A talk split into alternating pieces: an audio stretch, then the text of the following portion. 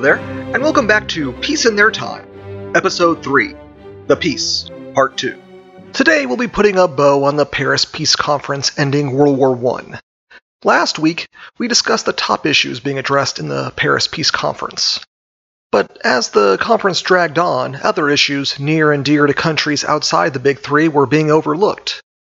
This understandably started to worry the smaller powers, who believed they were being left in the cold one of the nations with the most to lose when compared to what they'd been promised was Italy. In the 1915 Treaty of London, they had been promised a package of territories in Europe and a vague promise of land in Africa and Asia. So far, they had only been assured South Tyrol and the small Istrian Peninsula, both small mountainous areas on their northeast frontier. Needless to say, the, Itali- the Italians did not think it worth the over 600,000 soldiers they sacrificed. Wilson, of course, was the sticking point. He hadn't promised the Italians squat, and wasn't inclined to turn over Slovenes and Croatians on the basis of secret treaties. The British and French were also prepared to turn on their weaker partner, seeing as how all the land in the Middle East and Africa was in their hands already. The Italians looked like they were only going to get some alpine mountains and a lovely new port in the city of Trieste. The Italian public were growing restless, with socialists taking to the streets and threatening Orlando's government, and the nationalists getting restless over a lack of results coming out of Paris. Orlando himself warned darkly of a civil war in Italy if their demands were not met. Wilson, though, was adamant, and on April 23rd published a public statement urging that the secret treaties the Entente had made with Italy be nullified, and Italy content itself with the region of, of, of South Tyrol and the city of Trieste. This went over like a brick through a window, and Orlando was on a train back to Rome the next day. It appeared that the Germans, due to Paris in five days' time, would be missing a major power in the peace delegation. This dramatic gesture, though, of course, backfired. The Big Three didn't actually need the Italians to impose peace, and Italy itself owed the US and UK gigantic sums of money. They simply carried on as before and made every indication that they would just shut Italy out of the peace conference entirely, or come collecting on the war debts at an inconvenient time. Or both. By May 5th, Orlando and the Italians were back in Paris. By this point, though, the others were through humoring them and refused to budge on terms. The Italians would still argue and fight, but had to do so in full, no- full knowledge their arguments fell on unsympathetic ears, that their own pretensions to being a world leader ran through their partners. The last notable crisis to occur during the peace conference was one I bemoaned back in the intro episode. Just like I hadn't mentioned Italy a lot, I also haven't mentioned Japan a whole lot. This is for largely the same reason. Japanese interests were much more limited than the Big Three. But there was one request they made that created an incident, one that would be remembered down the road. The Japanese were a newer great power in 1919, but their government believed the time had come to finally be treated as equals. In February, they requested a clause be inserted into the League of Nations covenant enshrining the idea that no nation should discriminate against another nation's people on the basis of race. The Japanese felt this necessary as their nationals had been discriminated against in the US, Canada, and Australia. Keep in mind that this podcast is going to eventually get to a whole lot of ethnic cleansing, so let me get this point out in the open people were really, really racist even when compared to today. The Japanese proposal set off alarm bells among the Westerners. Morally and legalistically, the Japanese argument was pretty airtight. There wasn't any grounds for discrimination when taking into account the liberal country's high minded rhetoric and the very ideals of the conference and proposed League of Nations. But the Japanese were dealing with nations whose very power was rooted in the idea of white supremacy. Wilson could kiss the support of the West Coast goodbye if he supported the Japanese and actually made California treat its Asian populations like people. And then it would, of course, undermine the continued oppression of the African American population, which meant the whole of white America would be against it. The British were not any better off. If they committed to the clause, the Indian separatists would have a field day. they might have still gone along with it for the sake of their Japanese alliance were it not for a racist force even greater than the Americans among the Westerners, the Australians. Prime Minister Hughes bluntly and loudly told off the Japanese delegation and in no uncertain terms asserted that Australia would be a purely white country. The Japanese took the rebuke calmly and pressed their case into the early spring. Finally, in mid April, a group of delegates was assembled to take a vote. Embarrassingly for the US and UK, the Japanese carried that vote. Wilson, however, simply stated that due to the strong opposition voiced to the clause, that it would not be incorporated. He had pulled an audible and simply dared anyone to try and stop him. None of the Europeans cared to press the matter, so it was simply dropped. When that treatment was published in the Japanese press, it provided a stark lesson on how the rest of the world still saw them. They had developed their economy, their system of education, their political culture, and their military to join the larger community of nations as equals. And this high handed treatment was their reward. The humiliation of Japanese immigrants abroad would continue, and the Japanese at home would be given constant reminders that their country was considered beneath the whites. A seed was planted here, one that could have easily been avoided, that grew into something terrible indeed. I will briefly mention that while the Japanese might sound altruistic in its quest for racial equality, that goal was mostly for Japanese vis a vis the West. For Japan's immediate neighbors, they were still as imperialistic as ever. In addition to the Central Pacific Islands, Japan had also seized control of German operations on the mainland of China, specifically in the modern day port of Qingdao. The city was a concession to Germany, meaning that they had a free economic and administrative hand in its development. This will be an arrangement I will describe in greater detail when introducing China, and to think of it as something of a German colony would not be inaccurate. The Germans even set up a brewing company there, the Tsingtao Brewing Company, which to this day still produces the same German style lager. Anyway, the Japanese naturally wanted the city, as well as the Germans' commercial rights to the surrounding province. The Chinese, who had entered the war on the Entente side late in the war, but had sent huge numbers of workers to Europe to help ease manpower shortages, obviously wanted their land back. In this, the Chinese faced the same story you'll be hearing over and over again before long. At this point in time, they were weak and the Japanese were strong. The Chinese ably pled their case to the Supreme Council again and again, but the Japanese leaned on their British allies, who in turn leaned on the other powers. This was a period of endemic instability in China, and ultimately the Supreme Council used that fact to console itself when they compromised their principles and hand over an entirely Chinese region into the clutches of the Japanese. It wasn't an official annexation, and the Japanese didn't have free reign over their prize, but they were seen as interlopers by the Chinese, who very much so did not want them there. Once again, the major powers had compromised themselves and the peace they were hoping to create, this time by placating an ambitious ally. And the last big topic I'll cover regarding establishing the peace will be the Near and Middle East.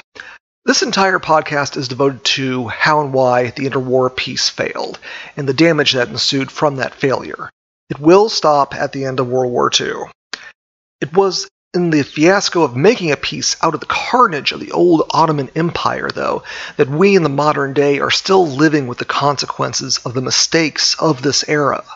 The unresolved grudges, the frustrated hopes, the artificial divisions that uh, rack these regions to this day got their start here.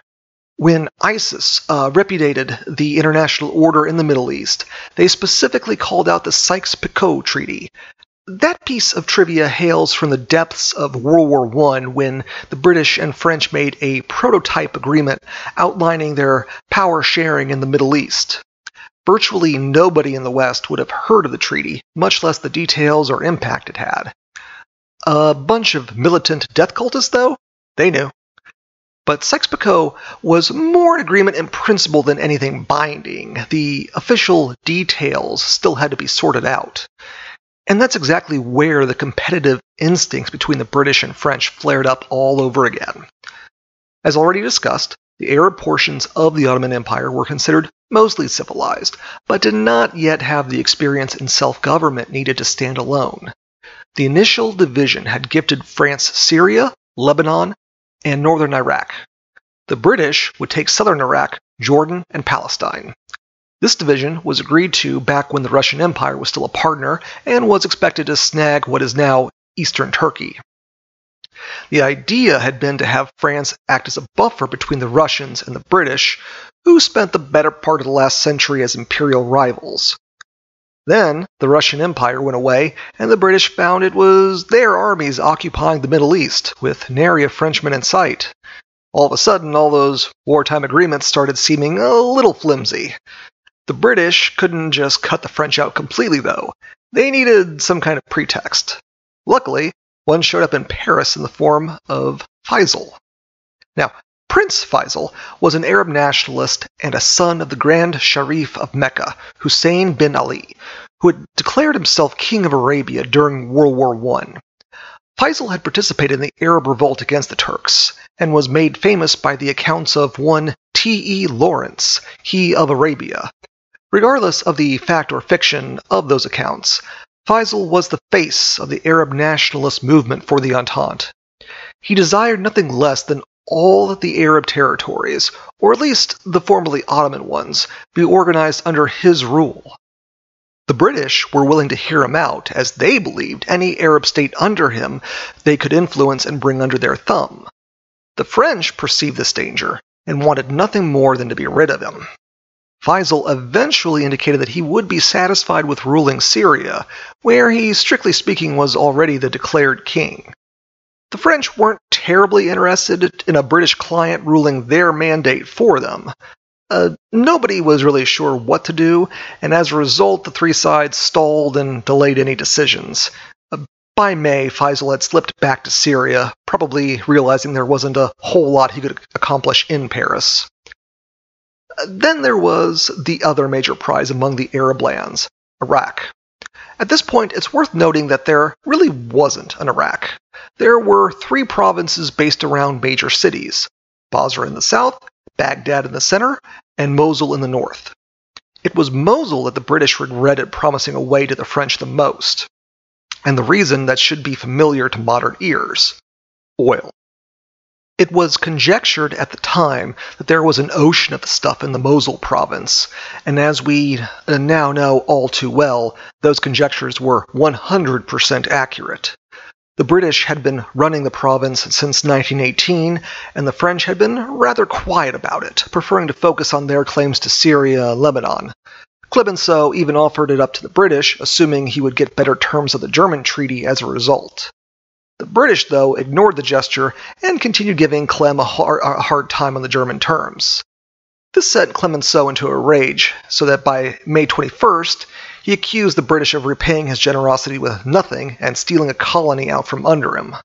Which was kind of true.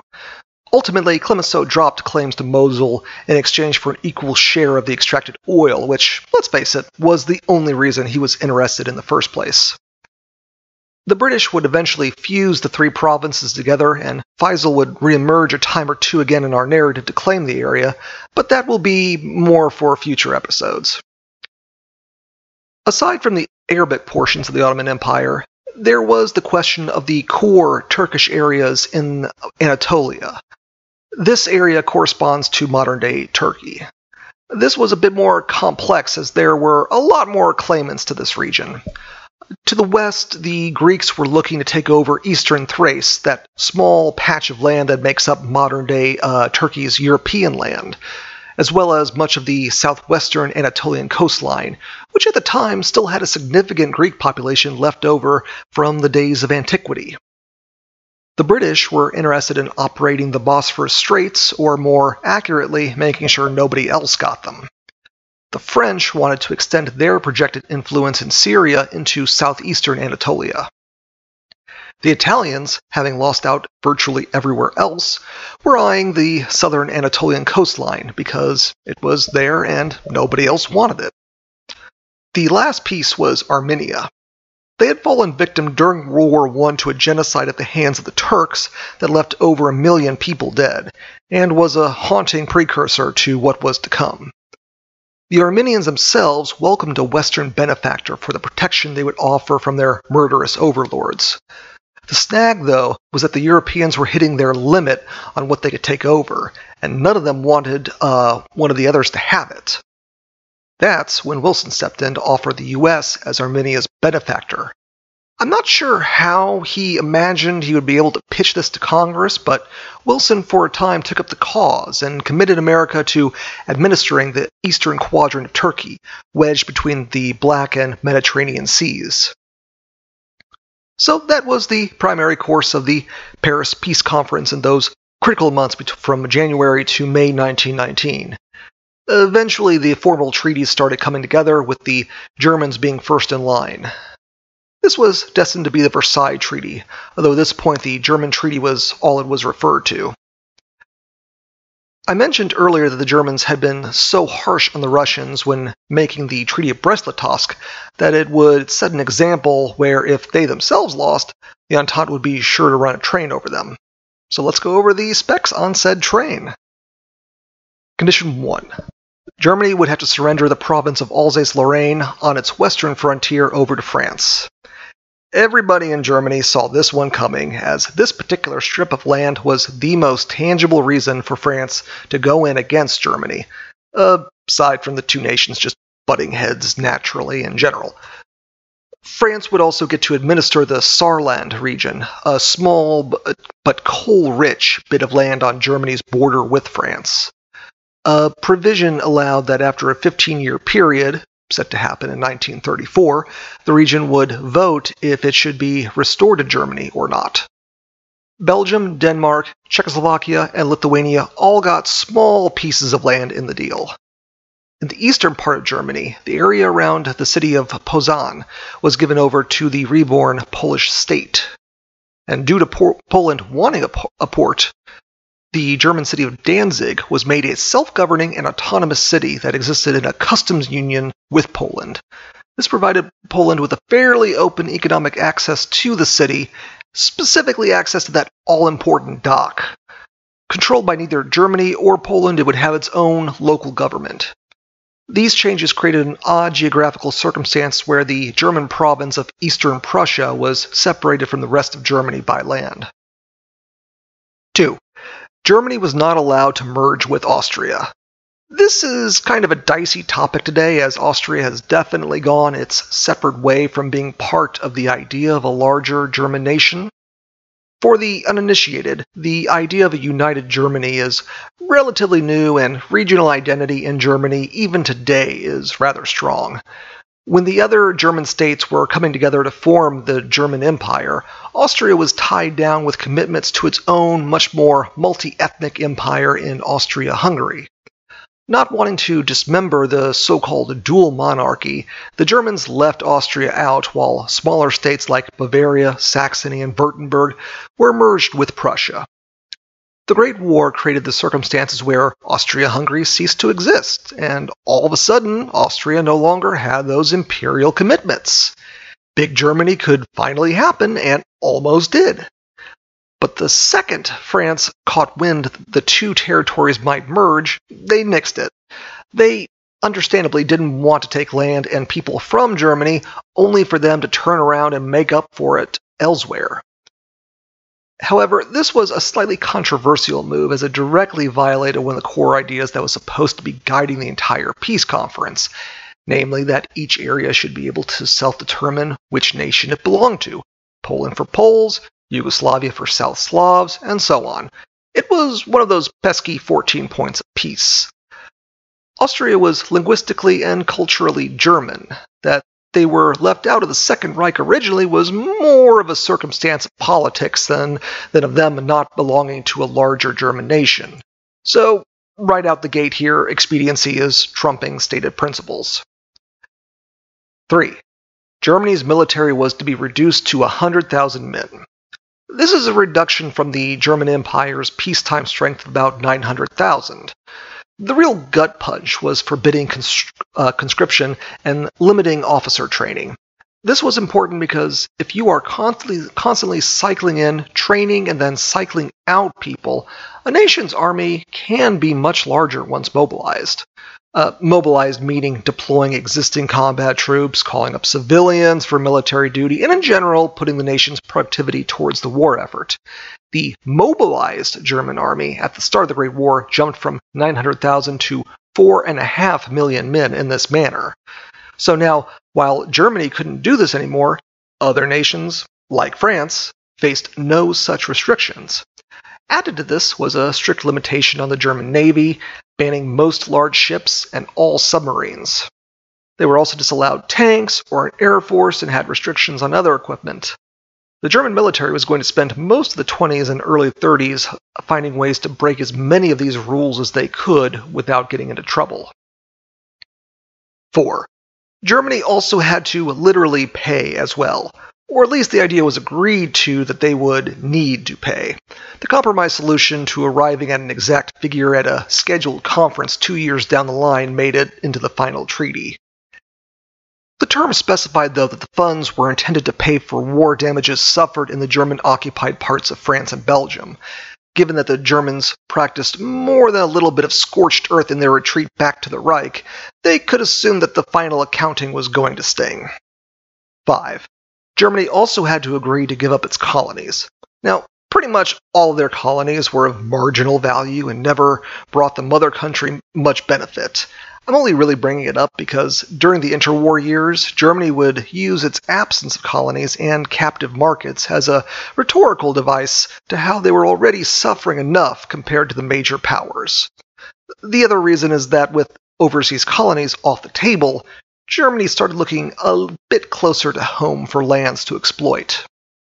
6. The last big one I'll mention is that the treaty established the League of Nations. We've already gone over the introduction to the League concept, but it's worth pointing out that Germany was still barred from membership at the time the treaty was made. They would be on an indefinite international probation, and that being lifted was dependent on their good behavior. It was definitely taken as patronizing and rubbed the Germans the wrong way given the idealistic nature of the organization. Given the insane euphoria at the time the peace conference first started, it was likely that the Versailles Treaty was always going to be a letdown. Marshal Ferdinand Foch, the supreme commander of the Allied forces in World War I, famously described it as a 20 year truce. The treaty itself took six drama filled months to get signed off on, as the motley collection of Allied powers jockeyed against each other to secure their demands on a defeated Germany. France, understandably, was out for blood, and it took pretty much everyone in the room to try and get them to moderate their positions just a smidge. All those points and terms I just rattled off, it could have been worse. Germany was a bit miffed at it all, especially Article 231 of the treaty, which stipulated the, that Germany and the other Central Powers accept responsibility for the loss of life and damage caused by their invasions. Which, however you want to spin the war guilt thing, Germany invaded in the West and Austria invaded Serbia. They did start it and were the aggressors, plain as day. This article was to establish why Germany was being called upon to pay reparations. Otherwise, it could be seen as just looting a defeated country. Germany, though, did not take this well and read much farther into it than the victors had intended. They saw it as being assigned full responsibility for a war causing tens of millions of war deaths, and while future events would prove them capable of that and more, these were still somehow, someway more innocent, more innocent times. And their national honor had been stained by this. Which might sound a bit silly given the circumstances and how many other problems there were, but imagine if the United States was asked to accept sole responsibility for the Vietnamese War and the millions of dead soldiers and civilians there. There would have been a national breakdown, and this was just a legalistic clause, not a main term of the treaty. So from the get go, the document was considered a poison chalice. Germany had been aggrieved to the point of a national panic attack, but not weakened enough in the eyes of the French that they were no longer a threat. I would be remiss without mentioning some of the major changes that, uh, brought, that were brought about by the treaty signed by the other defeated powers. The Treaty of Saint Germain was for Austria. They gave up pretty much all their non German speaking land, plus the Sudetenland, which we will be hearing about more in the future, and Italy took the South Tyrol on account of never being able to own too many mountains. They're just so picturesque. On one hand, this wasn't as bad as it sounds for the Austrians because the crazy patchwork of Germans, Italians, Slovenes, Croats, Bosnians, Serbs, Slovaks, Hungarians, Czechs, Poles, Ukrainians, and Romanians just wasn't working out before the war even started. For years before the war, the other major nations of the world were discussing how to handle the inevitable breakup of the empire. And relations between the groups just got more toxic as the combined misery just broke everything apart. There was a problem, though, one that Americans, as a young nation, probably wouldn't understand terribly well. Austria wasn't really a nation at this point. It was more a geographic term, Sure, they were pretty solidly German within the administrative districts of Austria itself, but as mentioned before, there were Germans in large numbers in the Sudetenland, and also in larger numbers in the more eastern parts of the empire. They saw themselves as the capital region of a vast multi ethnic enterprise led by their former royal family, the Habsburgs. This had been so for over 600 years at that point, and the transition probably could have been done under better circumstances. The most immediate problem for the new Austrian nation was how to quickly overhaul its economy. For centuries, it could draw resources from a reasonably large swath of territory, but now no more. For example, the new nation was all hills and mountains, and it drew its foodstuffs from Bohemia and Hungary. Now those sources lay across international boundaries the entire situation kind of showed that despite everyone assuming the dissolution of the empire as a given, nobody really knew what it was supposed to look like once it was gone. Vienna went from being the capital of a major world power to being a repository of mementos and a tourist spot on Central European tours. The change in status also meant all those civil servants and bureaucrats clustered in the capital were now dangerously superfluous. They were vital to keep the Habsburg Empire going even in the creaky fashion it had fallen into. A rump Austrian state, though, had little use for them. The search for identity, purpose, and even a basic level of stability or prosperity would bedevil the new nation, and that weakness would ultimately leave it at the mercy of its neighbors. The next treaty is a real doozy because whereas Austria took loss of its empire well, Hungary was destined to nurse a bitter grudge that it carries on to this very day. The Treaty of Trianon was the peace treaty for the Hungarian half of the Austro Hungarian Empire, and all told, it matched up with Austria's treaty in terms of land lost. The Hungarians, however, were not a people lacking a distinct national identity, and their idea of the Kingdom of Hungary was very clear cut. It included Slovakia, Transylvania, the northern half of modern Croatia, and what is today northern Serbia. Each of those regions was dominated by a non Hungarian ethnic group. Under the 14 points, those regions would become independent or join with the appropriate mother country. But what Wilson didn't anticipate when composing his simple points is that the Balkans is all kinds of messed up, and an ethnic map of these regions has the consistent colorations of a mold growth. It turns out that in most of those places, there was a rather large Hungarian minority. In some of those places, you're looking at up to a third of the inhabitants being Hungarian.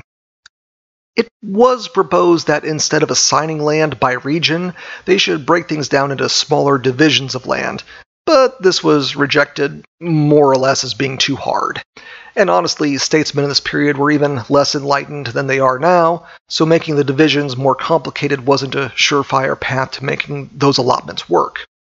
Also, the Romanians really pulled out all the stops at Paris to make sure they got all of Transylvania. Also, there wasn't a stable Hungarian government to really push their case as the treaty was being worked out, given that Hungary was in the grip of a short lived communist revolution. Also, most everybody who wanted a piece of Hungary's land already had an army on the parts they wanted. The Hungarians really weren't in a position of strength there. So they lost almost three quarters of their claimed land and almost a third of their ethnic Hungarian population. I mentioned earlier that the Hungarians were not lacking in national identity, which is true. Going back to the medieval period and the early modern days, the Hungarian kingdom did hold similar borders to what they had in 1914. So the Hungarians had a very distinct image as to what their land was, and were doubly aware of how hard the fight had been over hundreds of years to keep it together. So, as for losing the vast majority of it in an instant, they were very mad. If there was anyone who could go tit for tat with the Germans in terms of bitterness, it would be the Hungarians. The primary reason why this wasn't more of an immediate problem is that the Treaty of Trianon left the Hungarians in a spot the French very much wished on the Germans, weakened and reduced to the point where they no longer posed a threat. However, like I said, they had a grudge they weren't soon to let go.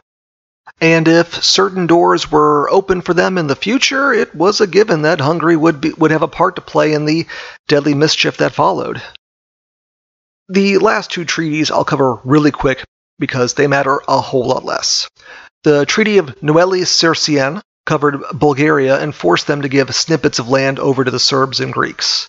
This wasn't actually as bad for them as the Second Balkan War had been in terms of land lost, although I'm sure Serbia was disappointed that they didn't get to incorporate them into the Yugoslav condominium they were setting up.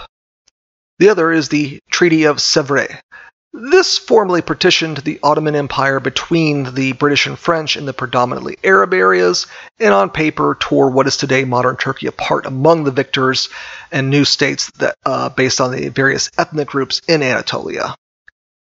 Then something strange happened, though. The Turkish army rebooted itself. For over three years, the Turks under Mustafa Kemal, the founding father of modern Turkey, fought invading armies and ethnic groups vying for their independence. Most of the great powers had no stomach for occupying Anatolia, and when the Greek army was crushed, there wasn't even any lingering enthusiasm from the minor ones either.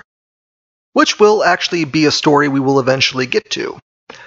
Turkey won't have a huge role in our narrative, but I'll be checking in on them every now and again as the major nations surrounding them greatly desire their friendship in the years to come. So, that was it, the Paris Peace Conference. It is the springboard of our narrative, a collection of leaders and nations climbing out from the abyss they had fallen into.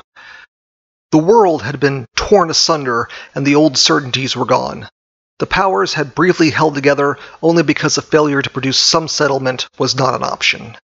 That each of the central figures in the conference would be soon out of the picture did not bode well for the fresh start they created. Orlando was already out of office when the Treaty of Versailles was signed, brought down by the domestic chaos in Italy. Wilson will soon throw himself into selling the peace to the American people directly, touring coast to coast speaking. The strain of it would cause a stroke that would leave him bedridden for the rest of his presidency. Clemenceau would seek to transition from prime minister to president, which in France at the time was the last stop for an illustrious career. The enemies he made during that career, though, would block that and send him into an embittered early retirement. Lloyd George would hang on the longest, but ironically, for the best diplomat of the Big Four, the peace did not agree with his talents. When he eventually was sacked as prime minister, it was assumed a man so great would eventually see office again. Instead, he rode the backbenches, still a notable figure, but never again a powerful one. Their successors lacked the fragile camaraderie that the four had developed, and the diverging interests between the victors were not bridged in the years that followed. That, though, is a problem that will have to wait for another day. For now, the basis of the new order has been created, and most at the time did not take that for granted. It also wasn't as if the world leaders assumed they had reached final settlements either. Quite the opposite. The compromise to decide on reparations further down the road wasn't the only lingering uh, piece of business set aside for another day. The 20s would see numerous conferences, ranging from topics like mundane trade agreements to major disarmament commitments. These conclaves would continue even into the 30s, although by that time they started taking on a more sinister edge as the eventual Axis powers focused on wringing as many concessions as they could without stopping their aggressions. In the 20s, though, the meetings were slightly more idealistic, although again, keep in mind, everybody is always looking out for number one in them. So, over the course of around six months, the last great power standing set up a commitment to universal liberal ideals and the creation of international mechanisms to bind the nations, nations of the world together so that a fresh global war would not break out again. I think you've got a clear picture on where this conference came up short, namely in that it isolated nations like Germany and Russia from the start, making them outsiders looking in at the new liberal community. It didn't bind the victors together so that eventually they started going their separate ways, which will be a recurring topic of the 20s section of this podcast. Probably the biggest disaster to undermine the peace wasn't the harsh terms imposed on the vanquished or the snubbing of several major countries. It was the fact that the US Congress will reject the terms of the conference and make its own peace with the beaten Central Powers.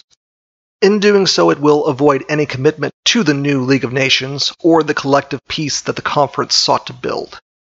That isn't to say the US makes a full retreat into isolationism as is usually re- uh, reported, but it does mean that in the realm of international engagement, the US will not feel a great commitment to any particular ideal beyond its immediate interests.